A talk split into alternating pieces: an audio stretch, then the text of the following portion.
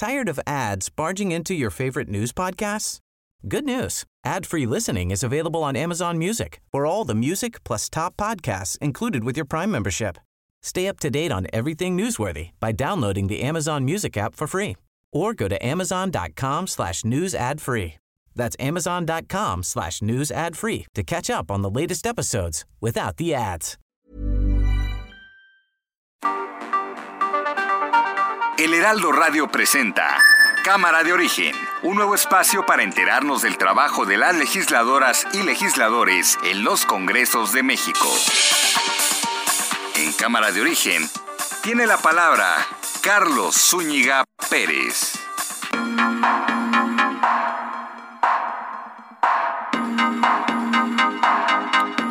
Muy buenas tardes. Gracias por acompañarnos en esta nueva emisión de Cámara de Origen. Bienvenidas, bienvenidos a este programa en este día viernes. Ya es viernes 21 de enero de 2022.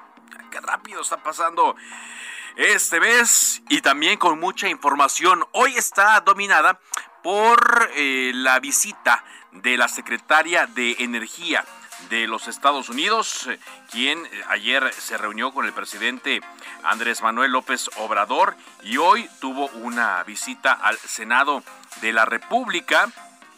Ahí estuvieron varios legisladores reunidos con Jennifer Granholm, la secretaria de Energía de Estados Unidos, quien, como ya se adelantó, pues sí, manifestó algunas preocupaciones directamente del gobierno y de empresarios estadounidenses en torno a la reforma energética, la reforma eléctrica, más bien que está por discutirse, si así las condiciones lo permiten, ante el Congreso de la Unión. Pero por lo pronto, escuchemos cómo va la información a esta hora del día. De la refinería Deer Park. A partir de ayer, esa refinería es de la nación mexicana. Porfirio Muñoz eh, va a ser embajador en Cuba. Eh, si nos puede confirmar o no nos puede... No tengo información sobre eso. Rosa Isela Rodríguez. Estamos aquí para hacerles partícipes del esfuerzo que se realiza desde el gobierno federal para brindar certeza a las familias que poseen autos irregulares de procedencia extranjera. Solo será para autos cuyos modelos sean de antigüedad de más de cinco años. Miguel Barbosa, gobernador de Puebla. Activistas que se dedican para este asunto a protagonizar y hacer aseveraciones sin sustento, solo para ganar protagonismos. ¿Qué va a pasar cuando se esclarezcan los hechos que va a ser pronto, muy pronto? De veras, ¿qué van a decir? Se van a callar, como de costumbre. Van a silenciarse, porque así han actuado siempre. Tengan cuidado también. Claudia Sheinbaum. Permanece verde hasta ahora. No, hasta en la tarde va a dar la Secretaría de Salud Federal el color del semáforo en la Ciudad de México. no se va a cerrar ninguna actividad, cualquiera que sea el, el, color del semáforo. Muere a los 74 años Meat Loaf, leyenda del rock estadounidense.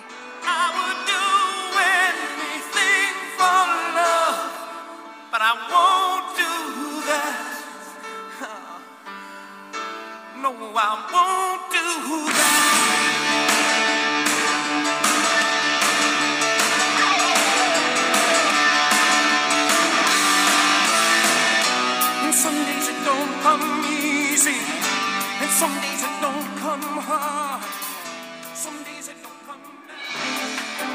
Hay de toda información, de todo aquí en Cámara de Origen. Iniciamos con esto. La Cámara Nacional de la Industria de la Radio y la Televisión manifestó su rechazo a la sentencia del amparo por la que se ordena que en cualquier contenido de las estaciones de radio y televisión del país se deba diferenciar entre información noticiosa y opinión de quien la comunica. Híjole, bueno, pues eh, nos pone esta, esto que decidió la Corte, pues a, sobre todo a los que estamos frente a un micrófono, pues eh, en una eh, encrucijada, ¿no? Yo tendría que quizás hacer una pausa, y vaya que opino mucho, una pausa para decir, esto que le voy a decir ahora es opinión, y ahora sí va información, y ahora va opinión, y ahora va información. Digo, como que la Corte tampoco pensó muy bien en cómo se pondría en la práctica esto. Parece que la agarró el ministro que no ha visto noticieros, no solo de México, sino del mundo. Pero bueno, ya hablaremos, ya hablaremos de eso. Voy con información. El Congreso de Tamaulipas aprobó reformas al Código Penal por las cuales serán imprescriptibles los delitos sexuales y los delitos graves de corrupción. La aplicación de la tercera dosis de la vacuna contra la COVID-19 para adultos de 40 a 49 años de edad en la Ciudad de México inicia el próximo lunes 31 de enero. Ojo a todos los de mi generación, a todos los cuarentones, para que se eh, vayan preparando esta aplicación. Urge, urge. En la Ciudad de México se reportó que dos hombres que iban a bordo de un automóvil de lujo, un Porsche, fueron heridos de bala durante un, se cree es un asalto en la avenida Benjamin Franklin. El atacante escapó, sin embargo, la Fiscalía de Justicia de la Ciudad de México está investigando eh, realmente qué fue lo que ocurrió, si se trató de este un intento de asalto, un ataque directo o qué digo, más adelante vamos a platicar sobre la reforma eléctrica, lo que vino a decir personalmente, directamente Jennifer Granholm, la secretaria de Energía de los Estados Unidos, quien hoy sostuvo eh, reuniones con legisladores, también estuvo en una mesa eh, de mujeres eh, relacionada a la reforma eléctrica. Pero vámonos directamente a Xcaret, porque otra vez un hecho de violencia en un hotel de Quintana Roo. Alejandro Castro, reportero de Heraldo Media Group en Quintana Roo. ¿Qué nos tienes al respecto, Alejandro? ¿Qué tal? Muy buenas tardes, Carlos. Efectivamente, eh, la mañana de este viernes se reportaron disparos en el interior del complejo turístico Escaret, en la Riviera Maya, aquí en Quintana Roo, que dejó como saldo por lo menos tres personas lesionadas y una persona fallecida. Lucio Hernández, titular de la Secretaría de Seguridad Pública, informó, dijo así, que se trató de una discusión entre huéspedes, aunque hasta el momento no se conocen mayores detalles. El conflicto se desarrolló en la zona de playas y restaurantes. Los huéspedes heridos, dijo, son de origen canadiense. El atacante, que fue grabado en video mientras portaba un arma corta, eh, logró huir del lugar. Lucio Hernández pidió ayuda a través de las redes sociales para su localización. Eh, esta, comentarte, Carlos, no es la primera vez que se reportan hechos violentos en los puntos de afluencia de turistas en Quintana Roo. Tan solo en noviembre pasado se reportó otra balacera en la zona de Bahía Petempic, en Puerto Morelos, presuntamente por una disputa entre grupos dedicados a la venta de drogas. Asimismo, otros casos anteriores, como el del bar La Malqueída en el centro de Tulum, que dejó otros dos, dos turistas muertas, perdón, así como tres lesionados. Así está el panorama en Quintana Roo actualmente, Carlos. entonces, es una persona que resulta fallecida, hay tres lesionados, eh, eh, hay medios que todavía siguen manejando dos, pero así lo dicen tal cual, una discusión entre huéspedes. Es lo que dio a conocer el titular de la Secretaría de Seguridad Pública a través de su cuenta de Twitter. Sin embargo, la información apenas está en proceso, no hay mayores detalles de qué fue lo que ocurrió y una de las cosas que, que evidentemente genera duda es cómo el atacante logró huir estando en el interior de este complejo hotelero que no es tan de fácil acceso. No, no, digo, porque, eh, digamos, eh, para entrar, eh, pues tienes que registrarte y luego te dan un brazalete, ¿no? Que es lo que permite que entras o salgas libremente, pero quien no tiene brazalete no puede entrar a estos lugares. Digo, hasta donde yo me acuerdo así funcionaba este hotel. E, es, correcto, además, bueno, para salir es una entre la zona de playa y la salida del complejo hotelero es una distancia considerable de por lo menos un kilómetro. Eh, se desconoce si huyó a bordo de alguna embarcación acuática. Se desconoce todavía, que eso es lo que se está poniendo de moda también, ¿no? En, las playas, eh, lo hemos visto en eh, Acapulco, pero nos, nos llamó la atención lo que ocurrió el año pasado en Quintana Roo, donde en un ataque llegaron los atacantes y bueno, se huyeron después en, en, en, una lancha.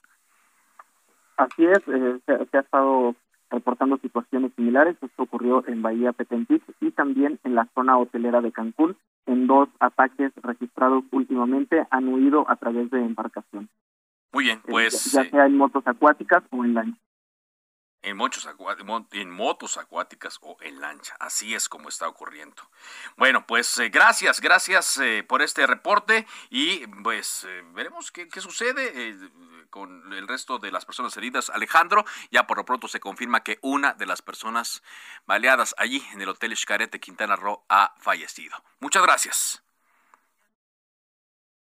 Vamos contigo ahora, Iván Saldaña, porque este 25 de enero Morena arrancará su reunión plenaria, pero también me vas a hablar de este encuentro privado que tuvieron algunos legisladores con la secretaria de Energía de Estados Unidos, Jennifer Granholm. ¿Qué nos tienes, Iván? ¿Qué tal, este Carlos, amigos del auditorio? Buenas tardes. Sí, efectivamente, el próximo lunes arranca la plenaria de Morena en la Cámara de Diputados con la presencia de secretarios de Estado y altos funcionarios. Eh, esta se celebra pues previo al inicio del periodo de sesiones, el segundo periodo de sesiones de la 65 legislatura el próximo primero de febrero.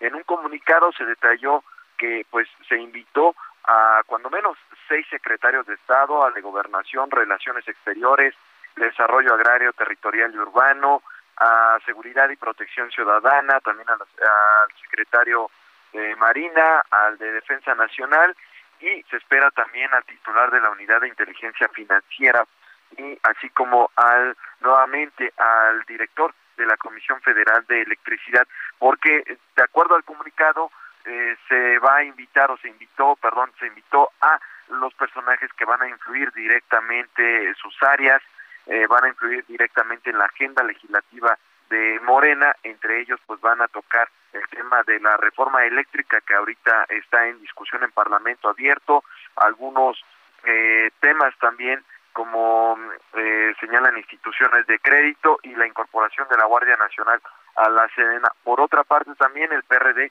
ya dio a conocer detalles de su plenaria, se va a hacer se va a hacer en los próximos días, el 29, 28 29, Carlos, y va a ser, esta va a tener lugar en Cancún, Quintana Roo, y nada más comentarte que también hay, además de el gobernador de la entidad, Carlos Joaquín González, también invitaron a personajes como Lorenzo Córdoba Vianello, el consejero presidente del Instituto Nacional Electoral. Sobre el segundo tema, Carlos, que también eh, eh, señalabas, pues sí, hoy se dio un encuentro de los legisladores, no solamente senadores, porque fue en la sede del Senado de la República, sino también de diputados federales, con la secretaria de Energía de Estados Unidos, Jennifer Granholm. Ahí eh, ella pues aseguró a los aseguró a los legisladores mexicanos que su gobierno sería respetuoso de la reforma eléctrica que decida aprobar el Congreso mexicano, pero les pidió cuidar de las inversiones extranjeras en México. Eh, esto lo detalló Ricardo Monreal, presidente de la Junta de Coordinación Política, después del encuentro que duró alrededor de tres horas. Se invitó a los coordinadores de todas las bancadas en el Senado, pero también al presidente de la mesa directiva de la Cámara de Diputados y presidentes de comisiones implicados en el tema de energía. Y pues bueno, de acuerdo a Monreal, fue una reunión pues de respeto en la cual hubo voluntad para fortalecer eh, los lazos bilaterales eh, y no se habló nada del tema del litio también dijo, eh, lo cito textualmente, ella fue respetuosa, simplemente dijo que su país le interesaba seguir cuidando las inversiones y que ella sería respetuosa de lo que aquí aprobáramos, refiriéndose al Congreso de la Unión. Hubo algunas protestas, eh, pues ya posteriormente, Carlos, porque el Grupo Plural en el Senado de, eh, denunció eh, en su cuenta de Twitter que fueron excluidos de la reunión con la secretaria de Energía de los Estados Unidos y pues por otra parte también ya hicieron público eh, de la oposición y hizo, hizo público eh, también Movimiento Ciudadano el discurso que dio, resaltó al menos tres temas de preocupación para la oposición en el cual señalan primero el potencial daño al ambiente con la reforma eléctrica, en segundo el tema dedicado al daño de la cadena de suministro eléctrico y el tercero pues el tema de las inversiones que es el que preocupa a la, a la funcionaria que expresó eh, resaltaron esto por parte del Movimiento Ciudadano, Carlos. Así es, eh, así es. Ya incluso hay una eh, declaración que viene desde Estados Unidos, de los periodistas que cubren la fuente allá, donde señalan que de acuerdo a palabras de Jennifer Granholm, la propuesta de reforma eléctrica del presidente Andrés Manuel López Obrador podría tener impactos negativos para la inversión estadounidense y obstaculizaría la cooperación entre ambos países hacia mercados energéticos abiertos, según Jennifer Granholm. Gracias, muchas gracias por este reporte, Iván.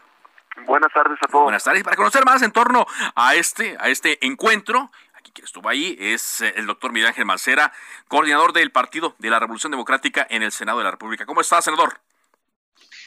Qué gusto saludarte, Carlos. ¿Cómo estás? ¿Cómo está tu, equipo? saludando a todo tu equipo también? Buenas Gracias, igualmente. Muy buenas tardes. ¿Qué nos puede platicar, eh, eh, senador, de este encuentro con la secretaria de Energía de los Estados Unidos, Jennifer Granholm, que ha, levantado mucha expectativa, sobre todo eh, al estar previa a la discusión de la reforma eléctrica? Mira, pues fue un encuentro, la verdad es que amable, fue un encuentro respetuoso, estuvieron ahí los coordinadores de los grupos parlamentarios, presidente de la Cámara de Diputados, la presidenta, presidente de la Junta de Coordinación Política y el embajador eh, Kent, así que me parece que lo que se le planteó ahí a la secretaria por cada uno de los grupos desde, desde el enfoque propio, pues son las preocupaciones que hemos venido conversando desde que comenzó la presentación de esta iniciativa, Carlos. Ella en particular eh, manifestó alguna preocupación ah, o alguna observación en específico sobre esta iniciativa, senador. Más que nada yo eh, advertí su mensaje en el sentido pues de que hay que cuidar la relación México-Estados Unidos, que hay que cuidar los eh, puntos de inversión, es decir, que sigan las inversiones, que se invierta en energías limpias, que México tiene un gran potencial eh, de litorales, que tiene un gran potencial también para las energías solares, etcétera. Eh, y obviamente su mensaje fue eso, agradeció cómo se, se le ha recibido y las oportunidades de poder conversar con el eh, canciller, con la secretaria de Energía y obviamente con el presidente de la República. Y el que sí, desde mi punto de vista, puso un poco más el dedo en el tema de la iniciativa eh, fue el embajador, porque se tomó unos minutos para decir, bueno, pues nosotros sabemos que hay una iniciativa, como puede suceder en Estados Unidos, que la envía el presidente, pero no quiere decir que esa vaya a ser la letra final.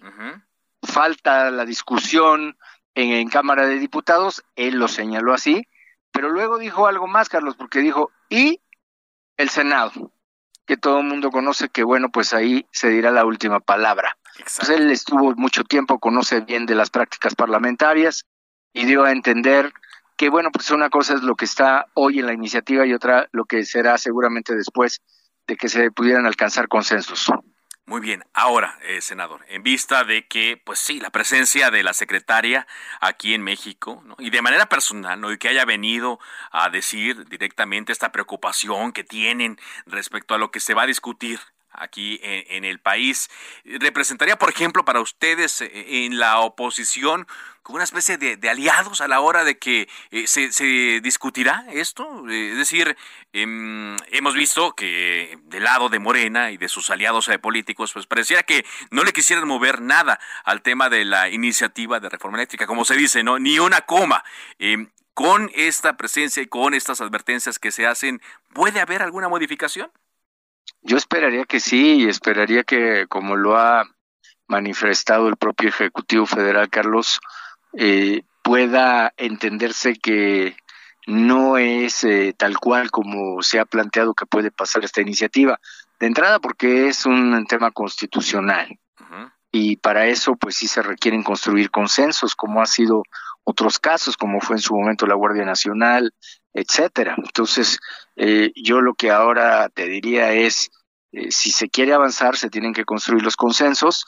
Eh, hoy le planteamos a la secretaria y se lo dijimos ahí que en el Senado está el bloque de contención, que es una reforma constitucional, pero que en esta oportunidad del Parlamento abierto mucho nos ayudaría también la opinión de los Estados Unidos respecto del TEMEC, porque ya ves que eh, se dice que no lo vulnera, nosotros hemos sostenido que sí hay ciertos riesgos.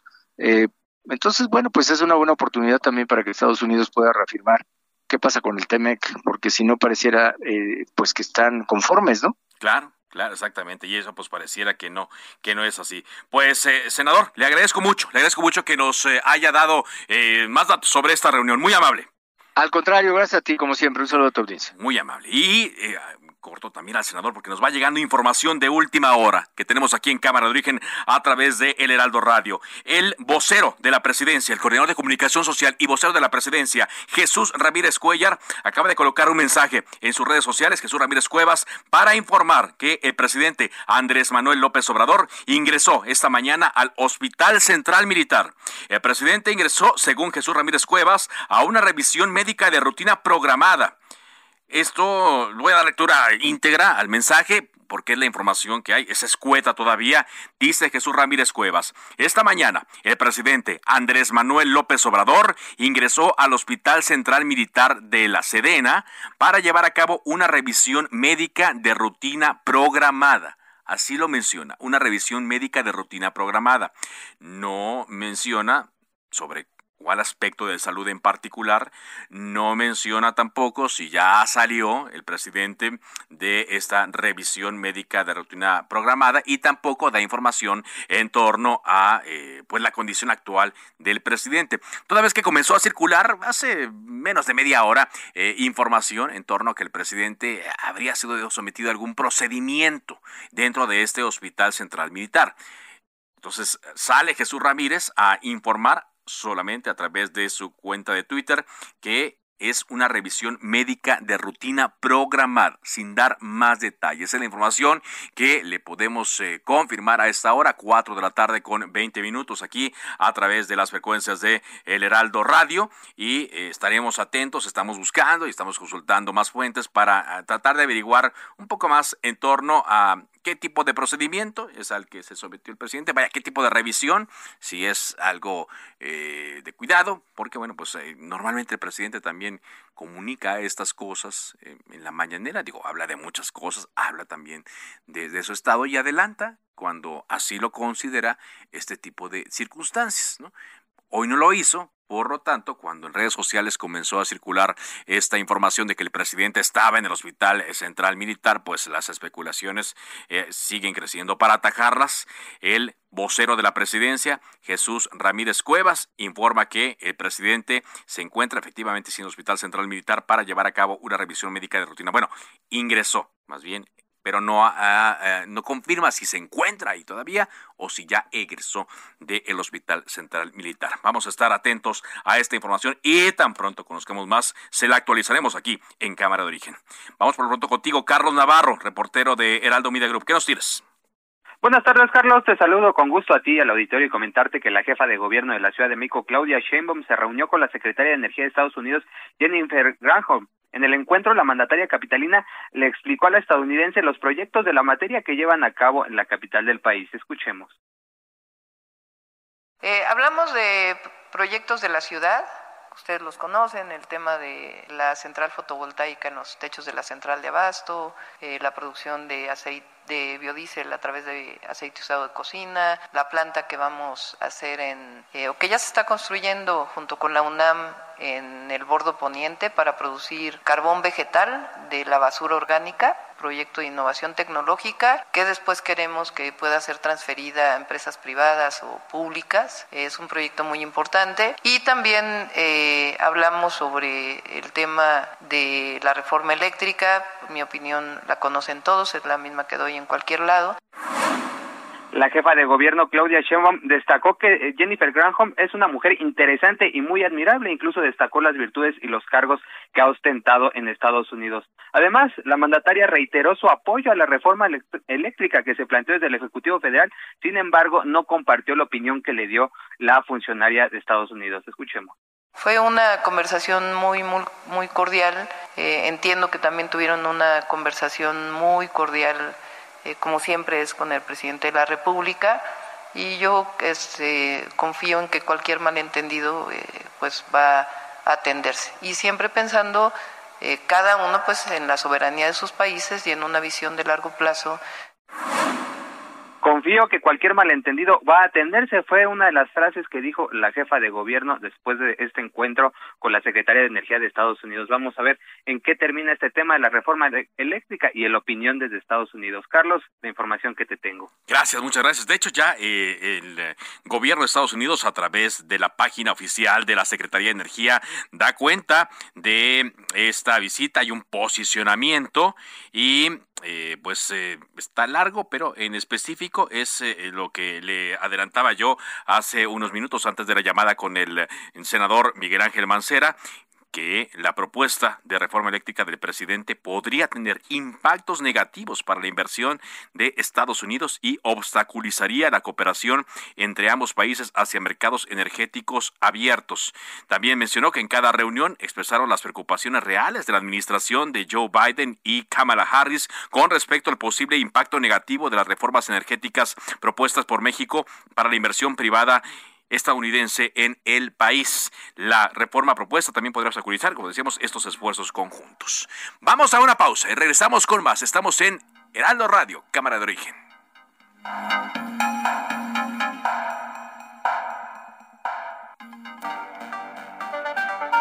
Se decreta un receso. Vamos a un corte, pero volvemos a Cámara de Origen.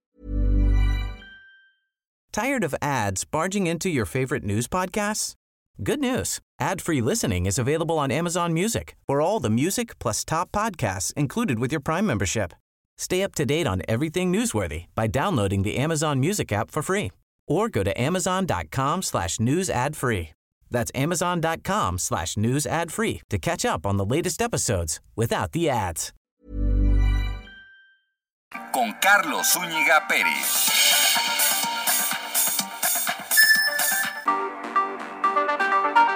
Se reanuda la sesión. Volvemos a Cámara de Origen con Carlos Zúñiga Pérez.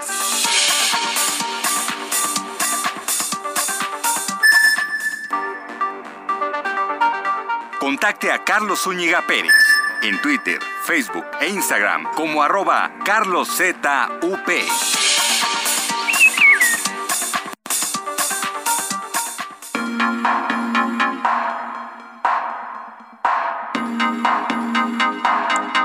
Avanzamos eh, con la información en Cámara de Origen. Por cierto, ya hay más datos en torno a este incidente que le comentaba ocurrió en la avenida Benjamín Franklin en la eh, alcaldía Cuauhtémoc porque eh, le decía que se manejaban algunas versiones, es un par de versiones en torno a las personas que fueron baleadas. Ellas viajaban a bordo de un automóvil Porsche y por eso llamaba la atención. Bueno, pues se está eh, informando que eh, la agresión se debió a que querían robarles además un reloj Rolex que uno de los dos ocupantes del Porsche traía. Y como no se los daban de manera rápida, de acuerdo a las declaraciones, eh, el delincuente se enoja y les disparó.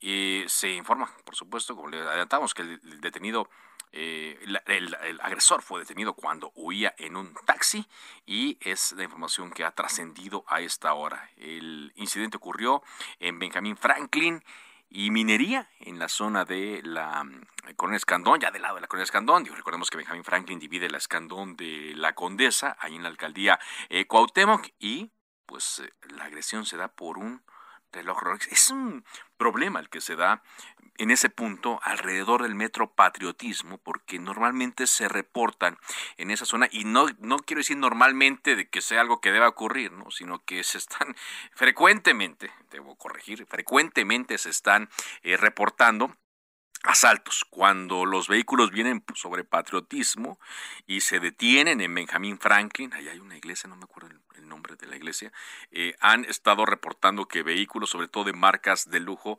eh, son objeto de eh, la atención de los delincuentes y asaltan a los pasajeros o a los conductores de estos vehículos. Ya ha ocurrido en varias ocasiones, pero yo hace mucho no tenía conocimiento, afortunadamente, hasta el día de hoy, de que se hayan agredido. ¿Qué ocurre? Bueno, que estas eh, personas luego se pierden ahí en calles de eh, las colonias Candón o corren hacia el metro, principalmente corren hacia las escaleras del metro de la estación Patriotismo, es una línea subterránea, entonces ahí se pierden de una manera muy rápida y por eso se ha identificado como una zona eh, de acción de la delincuencia organizada. Bueno, vamos a más información aquí en Cámara de Origen. Se presentó una propuesta para que en el Estado de México se dé un, acuerdo para que se baje el peaje en el circuito exterior mexiquense. Está muy eh, caliente el asunto ahí en la zona porque recordemos que en la caseta de las Américas se colocó un sistema antievasión del pago. Le llaman el sistema ponchallantas porque se activa cuando mm, algún vehículo eh, se pasa la zona. Eh, habían puesto incluso en las plumas de la caseta eh, algunos objetos o hasta cinta para evitar daños a, a los vehículos y, y, se brincaban, no, pas, no pagaban el peaje.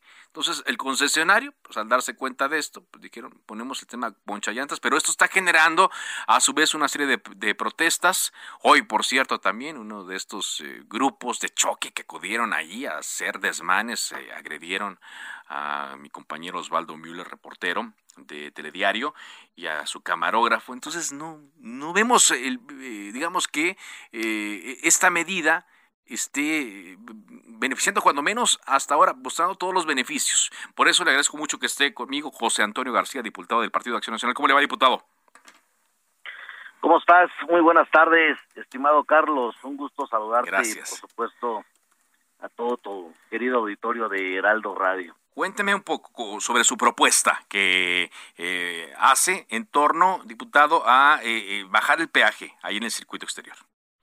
Mira, Carlos, déjame comentarte, eh, como tú lo acabas de mencionar, el tema está, está caliente y nosotros desde Acción Nacional, a través de un servidor, hicimos un llamado muy respetuoso al gobierno mexiquense, pues para que acuerde que se sienten a platicar con los concesionarios del circuito exterior mexiquense uh -huh.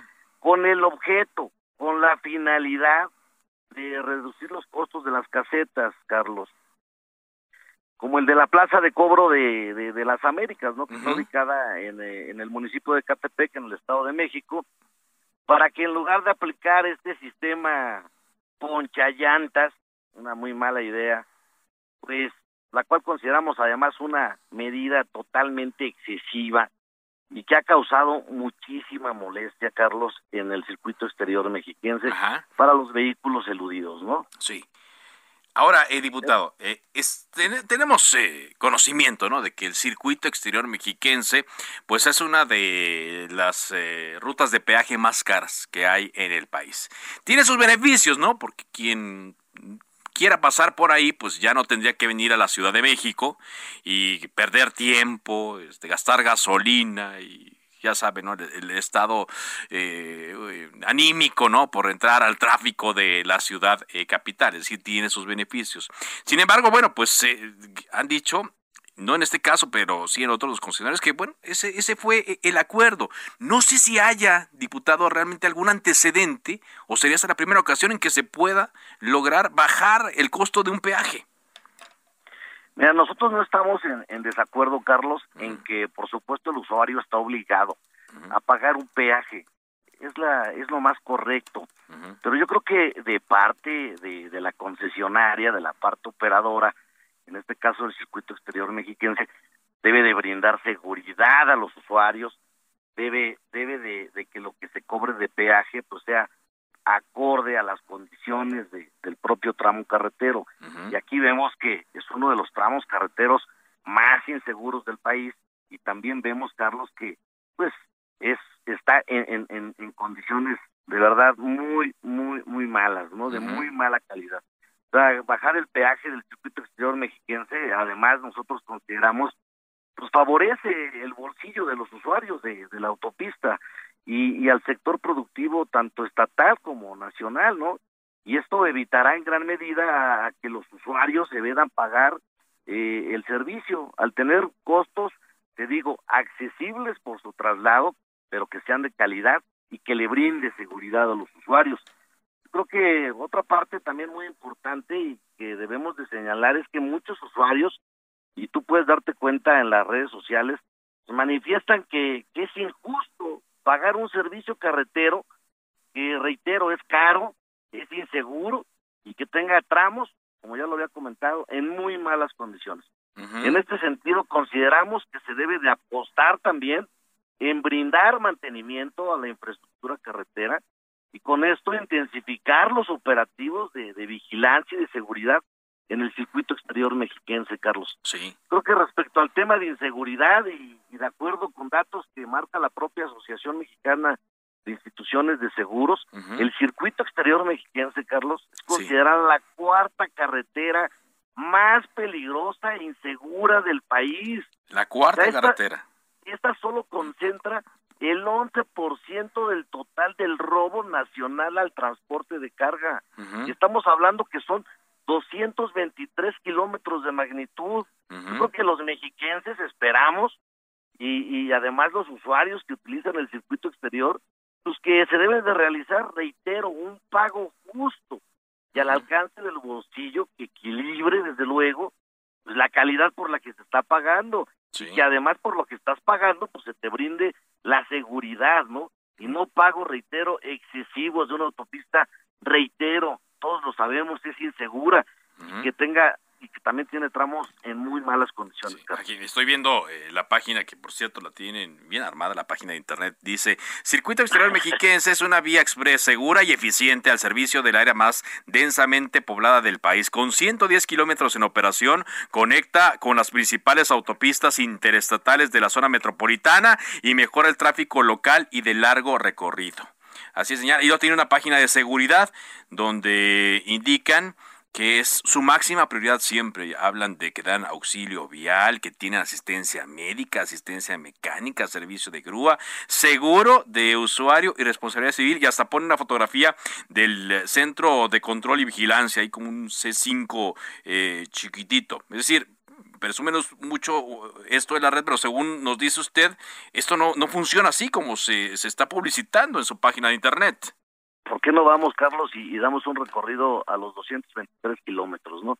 Yo, en, voz propia, este, por parte del grupo parlamentario, pues lo que estamos haciendo es un reitero, es un llamado respetuoso, y, y, nosotros, por supuesto, que tampoco estamos a favor, reitero, de que los usuarios no paguen las casetas de este tramo o cualquier otra autopista. Simplemente es importante que se pague un monto justo, no un monto excesivo de un servicio que tiene que ser de calidad, que esté en buenas condiciones y que brinde seguridad a los usuarios y a las familias que corren este trayecto, Carlos. Sí. Yo creo que es un tema de sentido común, ¿no? Sí, le tomo la palabra y sí, nos gustaría mucho ir con cámaras a, hacer eh, este recorrido. Diputado, estoy platicando con el diputado José Antonio García del Partido Acción Nacional. Ahora, pues usted ya presenta eh, esta propuesta, diputado, para que eh, se baje el peaje y sea más acorde. ¿Qué futuro puede tener esta propuesta que usted hizo? No, yo creo que va a tener un buen futuro. Yo creo que va a tener un buen futuro, Carlos. Yo creo que tiene que haber la sensibilidad de, de parte de los demás grupos parlamentarios. Yo creo que debemos de ser sensibles a lo que la propia ciudadanía está exigiendo. Yo creo que para eso nos pagan a los que somos representantes, en este caso desde la legislatura federal. Entonces necesitamos ser muy sensibles a lo que es la petición ciudadana y en ese sentido creo que la iniciativa pues va a tener este un futuro bueno, este estimado Carlos. Así es, así es, pues, pues, puede ser bueno, digo, sería muy plausible, ¿no? Lo aplaudirían mucho los usuarios del circuito exterior mexiquense, pero bueno, yo no sé, e, estas empresas eh, eh, que, bueno, ahora es una mezcla México-española, pero tiene ya más presencia de accionistas mexicanos, pues siempre tienen un departamento jurídico muy, muy amplio, muy grande y interponen amparos, este, se van a, ciertas instancias, pues para evitar... Em, perder las ganancias que tienen, diputado. Bueno, pues entonces que le entren, que le entren a, ver su propia realidad, ¿no? Este, nosotros, como lo dijimos, no estamos de acuerdo en que el usuario deje de pagar, pero tampoco estamos de acuerdo en que haya esas medidas excesivas de ponchar las llantas a una muestra de, de, de un reflejo de inconformidad de parte de la ciudadanía. Si el tramo carretero no brinda seguridad, si el tramo carretero en su costo es alto, si el tramo carretero además está en malas condiciones, pues es un tema de sentido común y yo creo que si estoy pagando por algo, pues por lo menos debo tener seguridad, desde luego un tramo que brinde, este, reitero, seguridad y calidad en su recorrido, este Carlos. O sea, que, que, que, se que garanticen a lo que se comprometen, a esto que publicitan. Por supuesto, por supuesto, por supuesto, porque lo que están cobrando, pues tiene que estar, tiene que ser eh, eh, el contexto de lo, de, lo, de lo, de lo que, de lo que van a brindar al usuario. Y si al usuario no le están brindando ni seguridad ni calidad, pues entonces que se pongan a trabajar y que hagan la inversión correspondiente al mantenimiento menor, al mantenimiento mayor de lo que requiere la autopista. Y desde luego que esa página que tú estás viendo en Internet, de acuerdo al circuito exterior mexiquense, pues sea verdaderamente una realidad, no sea nada más una página de la inauguración de cuando este tramo carretero comenzó. Así es. Eh, aquí una persona por Twitter me pregunta que si eh, están eh, violando alguna ley al provocarle daños a los vehículos de esta manera, con el ponchallantas. Bueno, yo creo que tendría que tendríamos que analizar el tema también ahí de, una responsabilidad civil por el daño que se le pudiera estar generando al vehículo, ¿no? si bien es cierto un vehículo un vehículo eludido, este no paga el peaje correspondiente, tampoco se le puede generar un daño a la persona que está omitiendo el pago en la plaza de cobro. Muy bien. Pues diputado, le agradezco mucho que nos eh, haya dado esta entrevista y le, busco más adelante para este recorrido. Muchas gracias, diputado. Te mando un fuerte abrazo a ti. Igualmente. querido Carlos, buenas tardes. Es el diputado José Antonio García, de diputado federal del Partido Acción Nacional, en torno a esta propuesta para que eh, pues se bajen las tarifas del circuito exterior mexiquense y no tengan la necesidad, o no tengan que andar poniendo este sistema ponchallantas que le digo, hoy generó también otra protesta, pero estos grupos ahí raros, ¿no? Yo los califico como grupos de choque que fueron a, agredir, a, amedrentar a los eh, trabajadores, a dejar pasar. Luego un momento en el cual una persona sí quería pagar el peaje con su tag. Y estas personas dijeron, pásele, ¿no? No pague. Y cuando pasa el automovilista, se activa el sistema poncha llantas y le poncha las llantas. Entonces, ¿quién se va a hacer cargo de ayudar al señor que sí quería pagar, pero debido a la acción de estas personas no pudo, no pasó su TAC y se activó el sistema poncha llantas y se las poncharon. ¿Quién le va a ayudar? ¿Quién le va a pagar? En fin, bueno, para quienes nos van sintonizando eh, a esta hora, le reporto una información que dio a conocer el vocero de la presidencia, coordinador de comunicación social, Jesús Ramírez Cuevas, informó a través de su cuenta de Twitter que el presidente Andrés Manuel López Obrador ingresó esta mañana al Hospital Central Militar para llevar a cabo lo que él dice es una revisión médica de rutina programada. Es la única información que dio, que colocó en su cuenta de Twitter hace 30 minutos. Eh, estamos eh, nosotros nosotros eh, tratando de conocer más detalles para saber qué tipo de revisión sería, si ya concluyó, o sea, no, no menciona si ya egresó el presidente del Hospital Central Militar y pues, también preguntar por qué no se avisó esto en la mañana. Digo, normalmente se comunican estas cosas eh, o el presidente tiene esa posibilidad de hacerlo en la conferencia, pero eh, no hemos eh, tenido éxito a la hora de buscar más datos en la vocería de la presidencia. Por lo pronto, entonces le reitero, la noticia que tenemos a esta hora es que en palabras escritas por Jesús Ramírez Cuevas en su cuenta de Twitter, el presidente Andrés Manuel López Obrador ingresó esta mañana al Hospital Central Militar para llevar a cabo una revisión médica de rutina programada. Y desde que colocó este mensaje, déjeme le digo, a las 4 de la tarde con 15 minutos. Eh, no ha agregado más información el vocero de la presidencia de la República para confirmar si efectivamente el presidente continúa allí o ya egresó y también para conocer la naturaleza de estos exámenes a los que se sometió, según se menciona, de esta forma, de manera eh, programada. Ya también eh, estamos viendo cómo los medios internacionales están recuperando la información de lo que ocurrió en Cancún, la información con la que abrimos este espacio informativo, una balacera que ocurrió dentro del Hotel Xcaret en Playa del Carmen, que ha dejado ya a un muerto y, eh, según nos decía nuestro corresponsal, tres personas heridas. El secretario de Seguridad, Lucio Hernández Gutiérrez, informó que este hecho se suscitó debido a una discusión entre los huéspedes. Hubo disparos allí en el interior del hotel Xcaret y después informó que una de las personas heridas falleció allí en eh, ya cuando fue eh, llevado al hospital para recibir atención médica. Este hecho se inscribe a otros de hechos de violencia que se han presentado en Quintana Roo ya le hemos hablado de lo que ha pasado en Cancún, ya le hemos hablado de lo que pasó en Tulum, ya le hemos hablado de lo que pasó en Puerto Morelos y está llamando la atención de los medios de comunicación en Estados Unidos y eh, por supuesto en Canadá, de donde se dice son originarios los protagonistas del hecho del día de hoy, debido también a la gran cantidad de eh, turistas de ambas naciones que vienen, sobre todo en estas fechas que son épocas muy frías eh, en el norte de los estados, en el norte de nuestro hemisferio, para pasar mejores fechas ahí en Cancún, Quintana Roo, para disfrutar de un mejor clima. Entonces están tomando nota sobre todo de eh, el dato de una persona que ya falleció luego de este ataque en el Hotel Xcaret allí en Quintana Roo. Así es que también vamos a estar atentos a ver qué ocurre con eh, las otras personas que resultaron eh, lesionadas. Y bueno, pues también eh, se, le decíamos al arranque de Cámara de Origen que se está preparando la plenaria del Movimiento de Regeneración Nacional, el Partido Morena, la plenaria en donde van a estar secretarios de Estado y van a preparar su agenda legislativa. El grupo parlamentario de Morena en la Cámara de Diputados va a arrancar su reunión plenaria de dos días para preparar lo que piensan discutir a partir del 1 de febrero.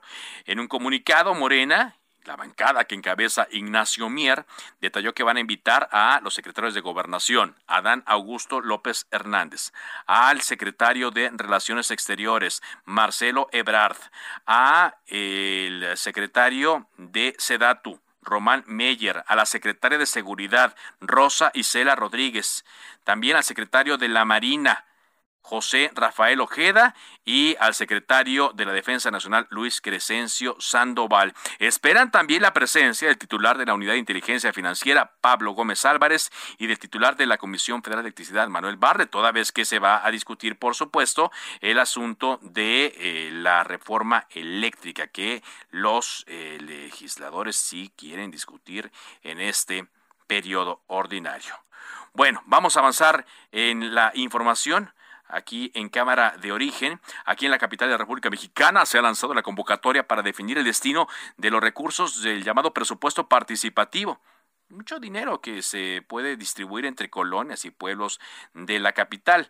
Está eh, con nosotros Erika Estrada, eh, ya es consejera electoral del Instituto Electoral de la Ciudad de México. Gracias por acompañarnos, Erika. ¿Cómo le va?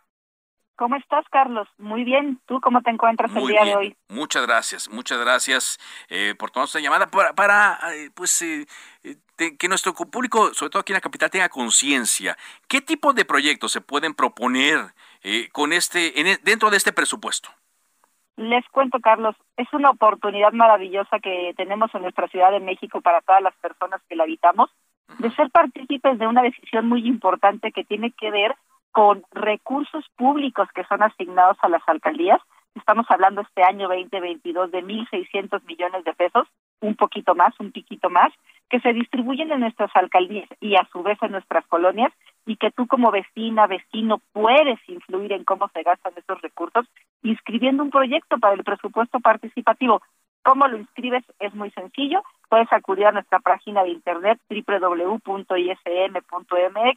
o bien asistir a alguna de nuestras oficinas distritales. La información también la puedes encontrar en nuestra página. Ahí viene todo el ABC de presupuesto participativo y nosotros te vamos llevando de la mano para que inscribas un proyecto.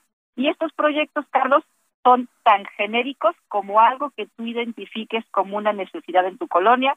Probablemente la calle por la que transitas todos los días te parece que está poco iluminada o probablemente identificas un espacio público, puede ser un jardín, puede ser un parque, puede ser incluso un lote baldío que tú consideres que se tiene que recuperar y hacer un proyecto más ambicioso. ¿A qué me refiero con un proyecto más ambicioso?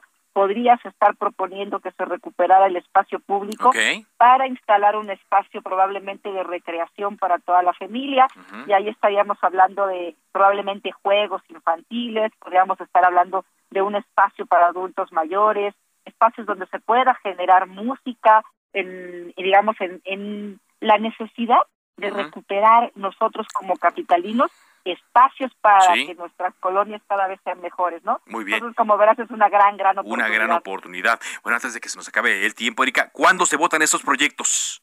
Se votan el primero de mayo, Carlos, pero es muy importante que desde ahora empiecen a inscribir sus proyectos. Tienen desde el día de hoy hasta el 17 de marzo. Es muy sencillo hacerlo y se votan el primero de mayo de manera presencial y digamos, tú ese fin de semana no estás, puedes hacerlo de manera también eh, electrónica, dos semanas previas al primero de mayo, esto es la última quincena de abril, vamos a abrir la plataforma para que también lo puedas hacer de manera electrónica. Entonces, como verás, está puesta a la mesa, hay todas las facilidades para que participes y seas parte del cambio de tu colonia. Bueno, pues eh, estamos atentos entonces. En- Rápidamente puede entrar a- la página ¿no? del instituto para conocer más detalles. Así es, www.ism.mx, ahí pueden ir, pueden ir a las redes sociales del instituto. Mi nombre es Erika Estrada, pueden ir a mi Twitter y ahí constantemente yo les voy a poner toda la información para que la ciudadanía se informe, participe y sobre todo las decisiones las tomen ellos, nuestros ciudadanas y ciudadanos empoderados en el uso de sus derechos. Muy bien, pues le agradezco mucho. Eh, ¿Y le parece si más adelante platicamos para involucrar más a la ciudadanía en este importantísimo proyecto? Muchas gracias. Claro que sí, cuenta conmigo las veces que necesites. Un abrazo y ten buena tarde. Muy amable, Erika Estrada, consejera electoral del Instituto Electoral de la Ciudad de México. De esta forma llegamos a la parte final de Cámara de Origen a través de Heraldo Radio. Gracias. Le dijimos que íbamos a tener mucha información. Creo que se lo cumplimos. Les habló Carlos Úñiga Pérez. Le recuerdo mi cuenta de Twitter, arroba carloszup. Le invito a que siga en la programación de Heraldo Radio. Enseguida, referente informativo. Por ahora es cuanto. Buen fin de semana. Cuídese mucho. Buenas tardes. Se cita para el próximo programa. Cámara de origen, a la misma hora, por las frecuencias de El Heraldo Radio. Se levanta la sesión. Tired of ads barging into your favorite news podcasts? Good news. Ad-free listening is available on Amazon Music for all the music plus top podcasts included with your Prime membership. Stay up to date on everything newsworthy by downloading the Amazon Music app for free or go to amazon.com slash news ad free. That's amazon.com slash news ad free to catch up on the latest episodes without the ads.